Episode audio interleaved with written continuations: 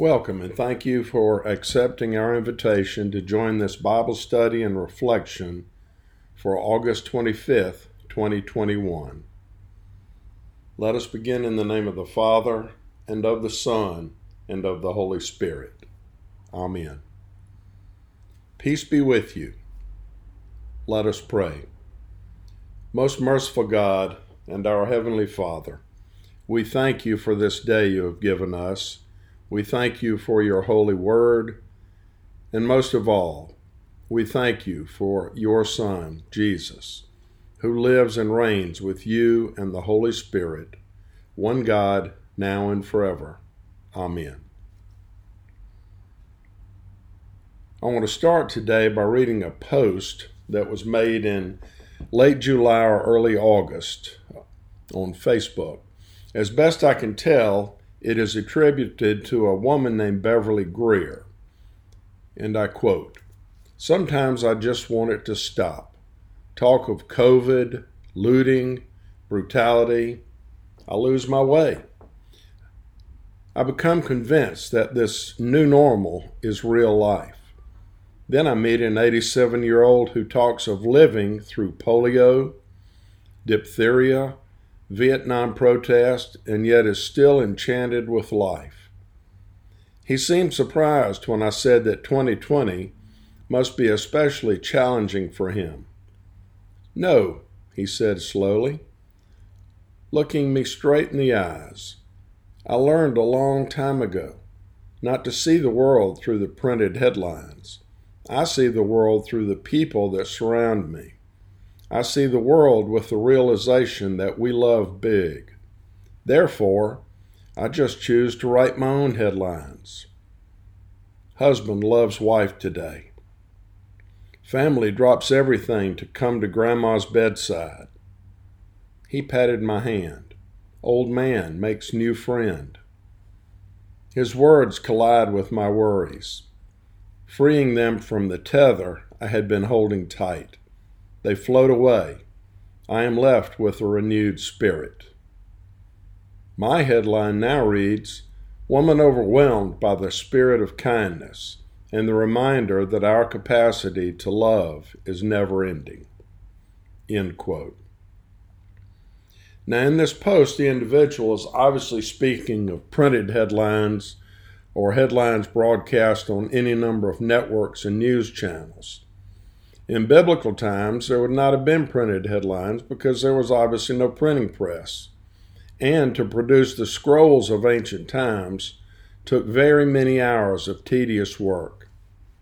During my preparation for this Bible study and reflection, I came across an essay written by Stephen M. Coleman. And much of this study today is based on and quoted from his writing.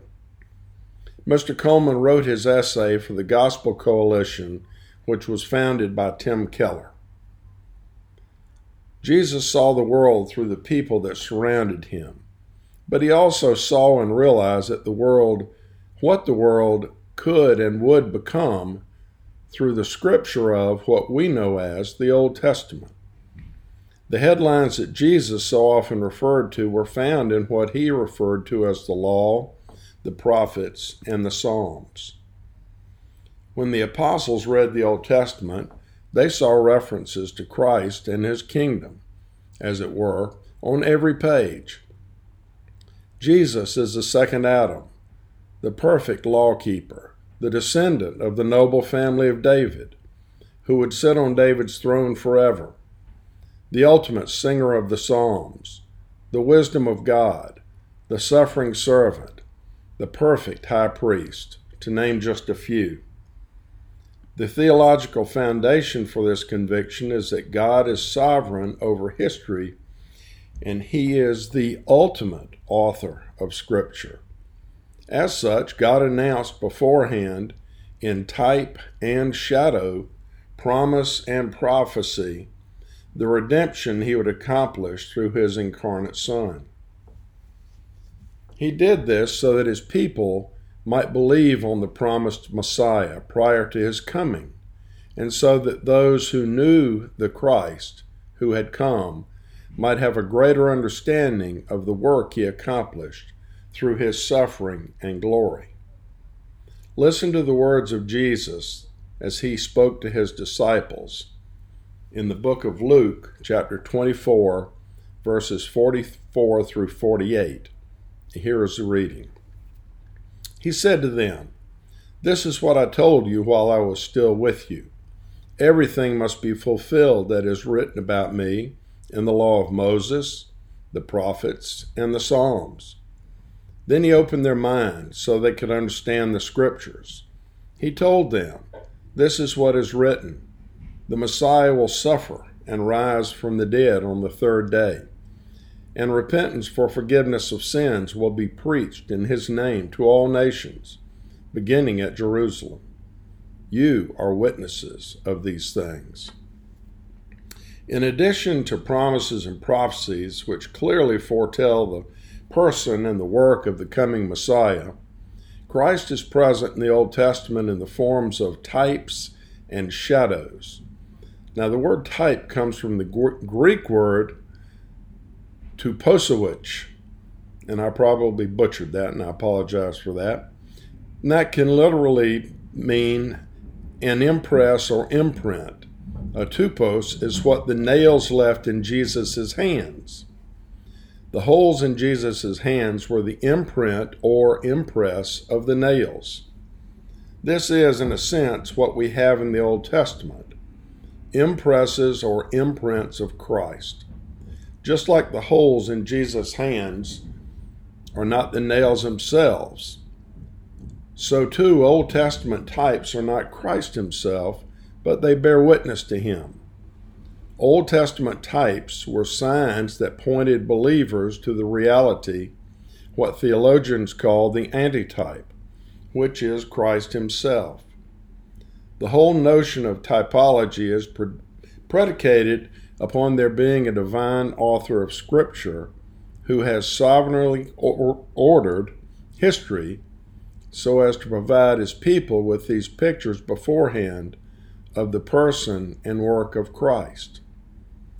Traditionally, types in the Old Testament are restricted to persons, places, things, or events which prefigure the work of Christ or an aspect of his kingdom. For example, Noah is a person who serves as a type of Christ. Noah was a righteous man, blameless in his generation. It was because of his righteousness relative though it was, because Noah was also a sinner himself, that God would use him to prefigure the work of his Son. Righteous Noah saves himself and his family from the waters of judgment and begins a new creation, order, on the far side of the flood. Noah served God's people in his day, and he serves us today as a type of Christ, who, on the basis of his perfect righteousness, will save to all who take refuge in him. In addition to people serving as types, we also find places showing forth the imprint of Christ. I won't take a deep dive here, but if you look at Genesis chapter 20, verses 10 through 22, and then fast forward to the book of John, chapter 1, verse 51, you will see where Jesus is using the quote headlines, end quote, from an Old Testament story as he speaks to Nathanael. What Jesus is saying to Nathanael is, in effect, I am the ladder connecting earth and heaven. I'm the one who will fulfill God's covenant promises to Jacob to bring salvation to the ends of the earth. Along with people and places, a thing can be a type of Christ. The bronze serpent raised in the wilderness that brought healing and life to all who looked upon it, and this can be found in Numbers 21, verse 9, was a picture of the Son of God raised on a cross, bringing healing and life to all who looked to him by faith. Jesus could say to Nicodemus, and this is this reading is one verse from the ch- book of John chapter 3 verse 14 Just as Moses lifted up the snake in the wilderness, so the Son of Man must be lifted up, that everyone who believes may have eternal life in him. Now, it's important to note that identifying types is not the application of some secret method or code whereby clever exegetes make Christ magically appear from any text of Scripture.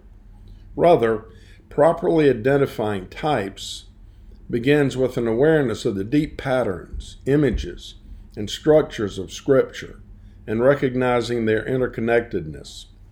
Thankfully, the apostles themselves lay down a pattern for us to follow. We should learn to read the Old Testament with the Apostle Paul, who, for example, saw in Israel's crossing of the Red Sea a picture of baptism. He says in 1 Corinthians chapter 10 verse 1, "For I do not want you to be unaware, brothers, that our fathers were all under the cloud, and all passed through the sea, and all were baptized into Moses in the cloud and in the sea." How does the Red Sea crossing prefigure baptism?